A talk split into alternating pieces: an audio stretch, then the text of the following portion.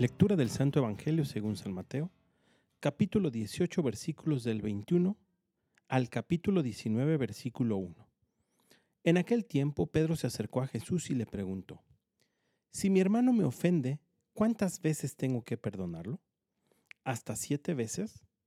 Jesús le contestó, no solo hasta siete, sino hasta setenta veces siete. Entonces Jesús le dijo, El reino de los cielos es semejante a un rey que quiso ajustar cuentas con sus servidores. El primero que le presentaron le debía muchos millones. Como no tenía con qué pagar, el Señor mandó que lo vendieran a él, a su mujer, a sus hijos y todas sus posesiones para saldar la deuda. El servidor, arrojándose a sus pies, le suplicaba diciendo, Ten paciencia conmigo y te lo pagaré todo.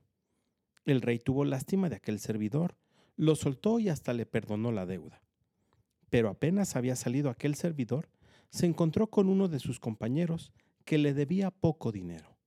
Entonces lo agarró por el cuello y casi lo estrangulaba, mientras le decía, Págame lo que me debes.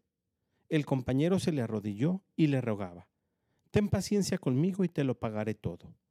Pero el otro no quiso escucharlo, sino que fue y lo metió a la cárcel hasta que le pagara la deuda. Al ver lo ocurrido, sus compañeros se llenaron de indignación y fueron a contarle al rey lo sucedido.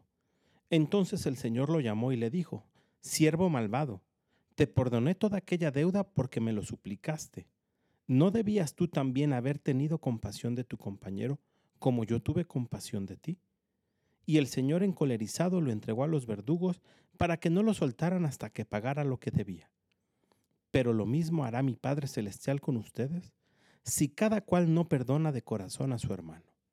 Cuando Jesús terminó de hablar, salió de Galilea y fue a la región de Judea, que queda al otro lado del Jordán. Palabra del Señor.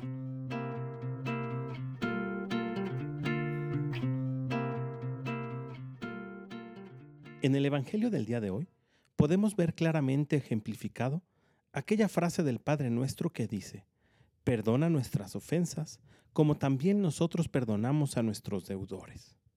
Resulta más que evidente que para Dios lo más importante entre nosotros es el amor y por lo tanto tiene que estar por dado el perdón. No puede haber entre nosotros rencores, odios o resentimientos. Dios quiere que nos perdonemos hasta 70 veces 7, es decir, siempre. El número 7 significa perfección o plenitud.